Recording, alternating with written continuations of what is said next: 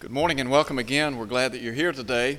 We hope and pray that all of you have had a safe and happy Thanksgiving. Hard to believe it's already come and gone. And now Christmas just around the corner. Unbelievable.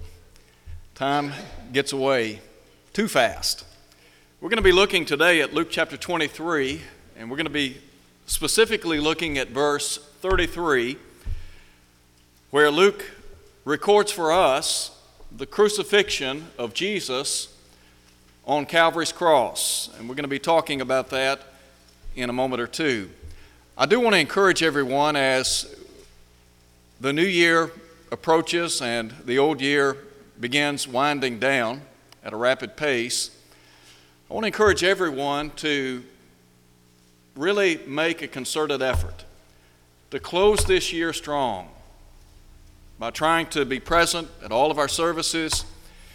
Try to get in the habit of coming at every service so that when the new year comes, it'll be a habit and you can be here every time. I think you'll find that it will bless your life. And so we want to encourage everyone to make plans to do that, not just through the month of December, but also in the coming year. In Luke chapter 23, verse 33, Luke said, When they came to the place called Calvary, there they crucified him and the criminals, one on the right hand and the other on the left. The most significant death that has ever occurred in the history of mankind took place 2,000 years ago, just outside the walls of Jerusalem. A man by the name of Jesus died for the sins of the human family. Isaiah talked about the death of Jesus in chapter 53, and he would say in his prophetic book, The Lord has laid on him the iniquity of us all. Jesus died on Calvary for you and me. And so I want us to think for a minute or two about the place called Calvary. I want to begin by suggesting that Calvary was a place of prophecy. I mentioned just a moment ago what Isaiah said in the long ago. And as you begin to look at the Old Testament scriptures, you find that many of God's great prophets foretold of the coming of the Messiah, the Son of God, the Christ, the Anointed One. The Bible tells us that God devised a plan to redeem the human family. God, in His infinite wisdom, created a plan so that you and I might have the hope of life eternal. The Bible repeatedly talks about this divine plan. In Revelation chapter 13, verse 8, Jesus is identified as the Lamb who was slain before the foundation of the world. Paul would tell us in Ephesians chapter 1 that God chose us in Him before the foundation of the world, that we should be holy and without blame before Him in love. The idea that Paul is articulating there is that before God ever laid the foundations of the world as we know it, He had a plan in place to redeem the crown of His creation. So, as we think about this great plan, you need to understand also that prophetically speaking, there was what I would call God's person to redeem man. That person was Jesus Christ, His only begotten Son.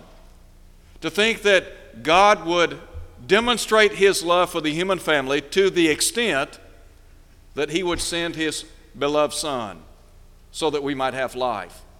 In order for God to bring this plan to fruition, first of all, Jesus, the second member of the Godhead, the Word, needed a body. And so in Hebrews chapter 10 at verse 5, the writer takes us back to Psalm 40, verses 6 through 8. And he said, Sacrifice and offering you would not but a body you have prepared for me. The Hebrew writer there is talking about the body that was prepared for the second member of the Godhead to inhabit or to tabernacle in. Now, the Bible tells us in John chapter 1, beginning in verse 1, in the beginning was the Word, and the Word was with God, and the Word was God. The same was in the beginning with God. All things were made by Him, and without Him was not anything made that was made. In verse 14, John would say, And the Word became flesh and dwelt among us, and we beheld His glory. Glory as of the only begotten of the Father, full of grace and truth. Jesus took upon Himself human flesh. And so, in order to bring the Christ into the world, first there was the need for a body.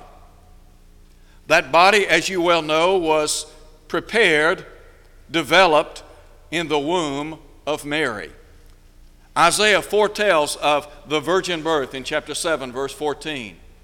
Matthew says that that prophecy that was given 750 years before Jesus ever came to earth, that it was indeed fulfilled. An angel of the Lord spoke to Joseph in a dream. And he said, Fear not to take unto you Mary your wife, for that which is conceived in her is of the Holy Spirit.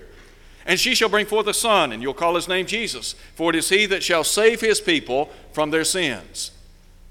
He said, All this was done that it might be fulfilled, which was spoken of the Lord by the prophet. And then he quotes Isaiah chapter 7, verse 14. He said, A virgin shall be with child and bear a son, and shall call his name Emmanuel, which being translated, God with us. Jesus Christ came to this earth for the purpose of redeeming us. And so we talk about his body, his birth, but what about his business? Did Jesus not emphatically state that he had business to attend to while here upon this earth? Do you remember at the age of 12 in Luke chapter 2? Luke narrates the events that occurred when Jesus and his family members went to Jerusalem to observe the Passover. And the Bible tells us that Jesus said to his family, to his parents, I must be about my Father's business. What was that business? The Bible tells us that Jesus came to seek and to save the lost. That's why when we, read, when we read in Luke chapter 23, verse 33, that Jesus went to the cross. Why? To save us. As the angel said in Matthew 1:21, as Jesus said, he came for that purpose. There's a second thing I want you to see in our study, and that is Calvary was a place of pain. When we talk about the events surrounding the death of Jesus, you need to understand first of all, there was a sentencing. In verse 20 of chapter 23, the Bible says, Pilate, therefore, wishing to release Jesus, again called out to them. But they shouted, saying, Crucify him! Crucify him! And he said to them the third time, Why, what evil has he done? I found no reason for death in him. I will therefore chastise him and let him go. It's interesting to note that Pilate saw Jesus as an innocent person, and yet he delivered him to be crucified. In verse 23, the Bible says, But the people, they were insistent, demanding with loud voices that he be crucified. And the voices of these men and of the chief priest prevailed. So Pilate gave sentence that it should be as they requested. He released to them the one they requested, who for insurrection and murder had been thrown into prison, but he delivered Jesus to their will. As they led him away, they laid hold of a certain man, Simon, a Cyrenian, who was coming from the country, and on him they laid the cross that he might bear it after Jesus. The gospel narratives tell us that Jesus was scourged. The scourge was enough to kill any man. And so we find Jesus as he marches toward Calvary, falling beneath the weight of the cross. Simon has been called upon to bear that cross to Calvary, to Golgotha, the place of the skull. It's there that they crucified him. So there is the sentence, but then also the shame of the cross. Paul would tell us in Galatians chapter 3, at verse 13, that Christ has redeemed us from the curse of the law, being made a curse for us. For it is written, Cursed is everyone who hangs on a tree. The Romans perfected the art of crucifixion. They sought to inflict as much pain and torture as humanly possible. And so, the shame and disgrace of being crucified. Here's the innocent Lamb of God dying on Calvary's cross for crimes he never committed. It's interesting to me that when you read the account as it unfolds according to Luke's narrative, that even one of the thieves recognized the innocence of Jesus. Listen, if you would, to what he said in verse 40. Do you not even fear God? Seeing you are under the same condemnation, and we indeed justly. For we receive the due reward of our deeds, but this man, talking about Jesus, has done nothing wrong. Some translations say he's done nothing amiss. Jesus did not deserve the indignity or shame associated with the cross. Here is the Creator suffering at the hands of His own creation. What about the suffering associated with the cross? I'm not sure that we can fully describe and comprehend the intense suffering that Jesus endured for us. Imagine when they came to Calvary and they took the innocent Lamb of God and laid him on a wooden cross and took spikes and literally welded his body to a wooden tree and then lifted him up. I said a moment ago that the scourge would have been enough to, to kill any man. Jesus made it through the scourging. And the Bible tells us that when they came to the place called Calvary, there they crucified him. Here's the Son of God suspended between heaven and earth, literally bearing the sins of the human family. You remember, you remember what Isaiah said centuries earlier of how the Lord has laid on him the iniquity of us all. That was Jesus. Peter said that Jesus bore our sins in his body on the tree, that we, being dead unto sin, might live unto righteousness, by whose stripes we are healed. And then, what about the separation of the cross? I'm reminded that while on the cross, Jesus cried out, My God, my God, why have you forsaken me? Jesus had enjoyed a relationship with God the Father. That relationship had always existed. God the Father, Jesus Christ the Son, they, they had no beginning, they have no ending. And so you have this eternal relationship that has always been intact. And now Jesus is bearing our sins on Calvary. So when he cries out, My God, my God, why have you forsaken me? What we have there is a separation that occurs between God the Father and Jesus the Son. A separation that has never before occurred. but it occurred because of sin, because of my sin and your sins. John the Baptist said on one occasion, Behold the Lamb of God that taketh away the sin of the world. Jesus came to bear our sins. Again, as Isaiah said, the Lord has laid on him the iniquity of us all. Every sin that you've ever committed, every sin that I've ever committed, has been laid on the head of the Son of God. He died at my expense. As we talk about this place called Calvary and the dramatic events that unfolded nearly 2,000 years ago, the third thing that I want you to consider is that at Calvary, a payment was made.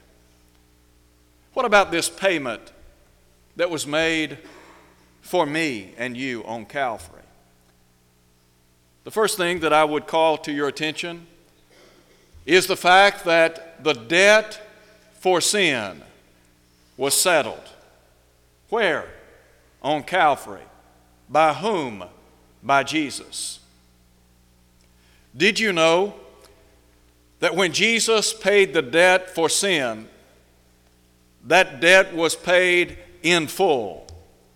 Jesus came not only to ransom me from sin, but to redeem me from sin. The devil had taken the human family hostage, if you please. Jesus was the ransom price for sin. Here's what Jesus said in Matthew chapter 20 The Son of Man came not to be ministered unto, but to minister and to give his life as a ransom for the many. And then the Bible says, in him, that is in Christ, we have redemption through his blood, the forgiveness of sins according to the riches of his grace. Peter said that we have not been redeemed by corruptible things such as silver and gold, but with the precious blood of Christ as of a lamb without blemish and without spot. To know that when Jesus died on Calvary, my sin debt was paid in full. That's a beautiful thing. To know that my sins can be forgiven because of what Christ, for God's sake, did 2,000 years ago. There's a second thing I want you to think about and that is the deliverance from sin was secured. Who made that possible? Jesus did. Here's what you need to see. Number one, we are free from the consciousness of sin. Under the Old Covenant, the Bible talks about how there was a remembrance made every year of sin. Hebrews chapter 10. Because you see, those sacrifices that were offered under the patriarchal system and under the law of Moses, those sacrifices were not sufficient. The Bible says it's not possible that the blood of bulls and goats could take away sins. Under the Mosaic law, if those sacrifices could have cleansed people from sin, they would have had no more consciousness of sin, according to Hebrews chapter 10, verse 2. The fact of the matter is, there was a remembrance of sin. That's not the case today. When you're baptized into Jesus Christ and you come up out of that watery grave of baptism, the Bible says you enjoy the forgiveness of sins. In other words, every sin washed away, done away. The writer of Hebrews said in chapter 8 at verse 12, I will be merciful to their unrighteousness and then he said, Their sins and their iniquities will I remember no more. When you, when you die to the love and the practice of sin through repentance, and you're baptized or immersed in a watery grave of baptism, the Bible says you rise to walk in newness of life. That old man of sin is done away, it's been destroyed. You are now free from the consciousness of sin. You don't have to deal with the guilt and the shame associated with sin. So we are free from the consciousness of sin, and from the condemnation of sin. In Romans chapter 8, verse 1, Paul would say, There is therefore now no condemnation to them which are in Christ Jesus. Can you imagine being on death row, condemned as a criminal, to die by execution? There are a lot of folks today, they're living on death row, and they have the awful sentence of death hanging over them day by day, month after month, year by year. Let me tell you what, there's something greater than being on death row, negatively speaking. And that is to be under the condemnation of sin and unrighteousness. And yet, Paul said, in Christ, we're free from condemnation. We're condemned no longer. Why? Because we enjoy the cleansing power of the blood of Jesus. There's a third thing I would add, and that is we are free from the consequences of sin. Paul said, the wages of sin is death. The death that Paul is talking about in Romans chapter 6 verse 23 is spiritual death. And the idea is that we suffer eternal punishment because of sin. The Bible says, The soul that sins, it shall surely die. God's desire is that all men would be saved and come to the knowledge of the truth. Peter said, God is not willing that any should perish, but that all should come to repentance. To know that we can be saved from the consequences of sin. There are folks today that have the awful consequences of sin hanging over their heads. And to just be as blunt as humanly possible, they're lost. They're without hope and without God in this world. The difference, however, is Paul said, In Christ Jesus, you who once were far off are made near by the blood of Christ. Jesus is the difference maker in the lives of his people. As we talk about the events as they unfolded at Calvary 2,000 years ago, Calvary was a significant place. Just within the last couple of weeks, all eyes have been on Dallas, Texas because of the events that unfolded nearly 50 years ago with the death of John Kennedy. Many people have been asked, Where were you when JFK was shot? There are a lot of people that vividly remember the events that occurred on that tragic November day.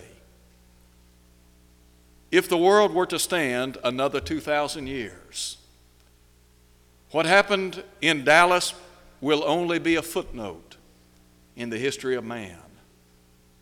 But what occurred on Calvary will be just as fresh.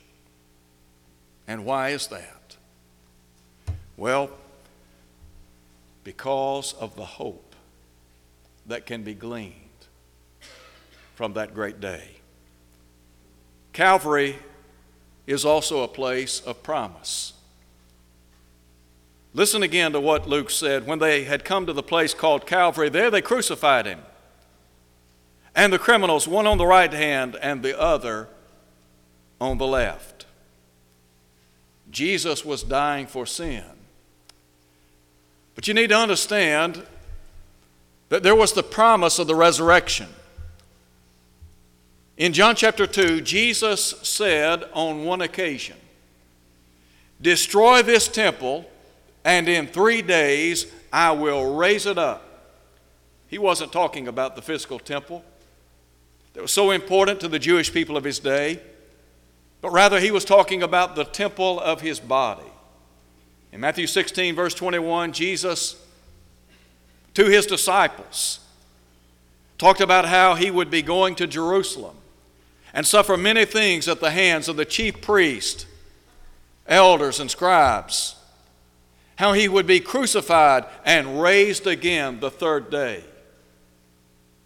Jesus did not stay in the tomb, but the Bible tells us that he was resurrected from the grave. I can read of his death. I can read where the Bible talks about the soldier that pierced the side of Jesus. They placed him in a tomb, a borrowed tomb from Joseph of Arimathea. They secured that tomb, but the bottom line is there were no powers strong enough to keep him in that grave. And so we talk about the promise of the resurrection. What about the power of the resurrection and its significance for us? The Bible says that Jesus was declared to be the Son of God with power according to the Spirit of holiness by the resurrection from the dead. Jesus came forth from the grave. Paul said he was delivered for our offenses, he was raised again for our justification. The resurrection of Christ was the crowning moment in God's redemptive story. And the significance to us is that just as Jesus came forth from the tomb, we too one day will come forth from the tomb. As a matter of fact, Jesus said in Revelation chapter 1 verse 18 that he has the keys to the cemetery. And one day he's going to unlock the keys, or rather he's going to unlock the doors of the cemetery, and every soul is going to come forth. That is everybody. Think about that for a minute. In John chapter 11, when Lazarus had died, Jesus said to Martha, I am the resurrection and the life. Jesus is the resurrection and the life. And so I know that one day when my life comes to an end, it may be the case that my body will be interred in a parcel of ground, in a cemetery. But death, the grave,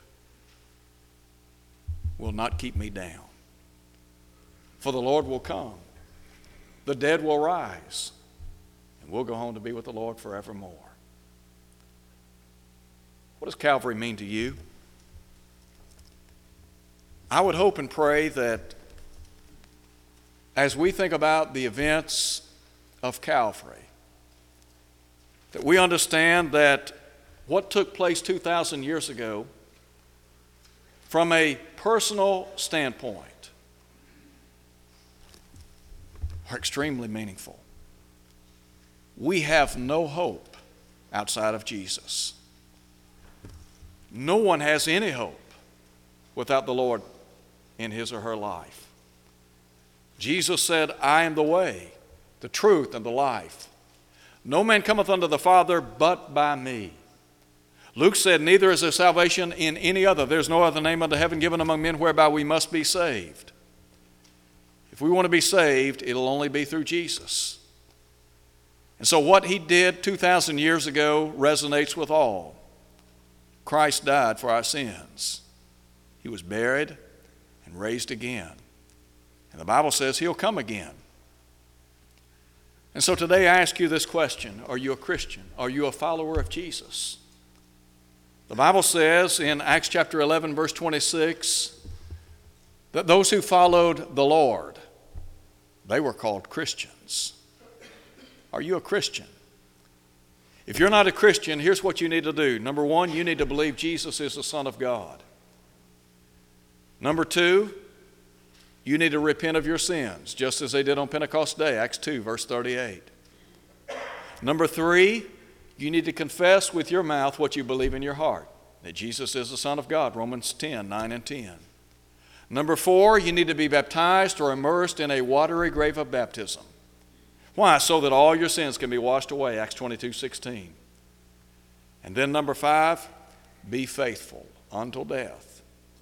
With the assurance you will receive the crown of life. Revelation 2:10. Maybe you're here today and you're not faithful. Did you know the way of the cross still leads home? If you want to come back to the Lord, we'd love to see you do that today. We want you to understand that the Lord died for you. Don't let his death be in vain. Come home. The Bible says, confess your faults one to another, pray one for another. We'd be happy to pray with you and for you. And the Bible says God will abundantly pardon, 1 John 1 9. Would you come as we stand and sing?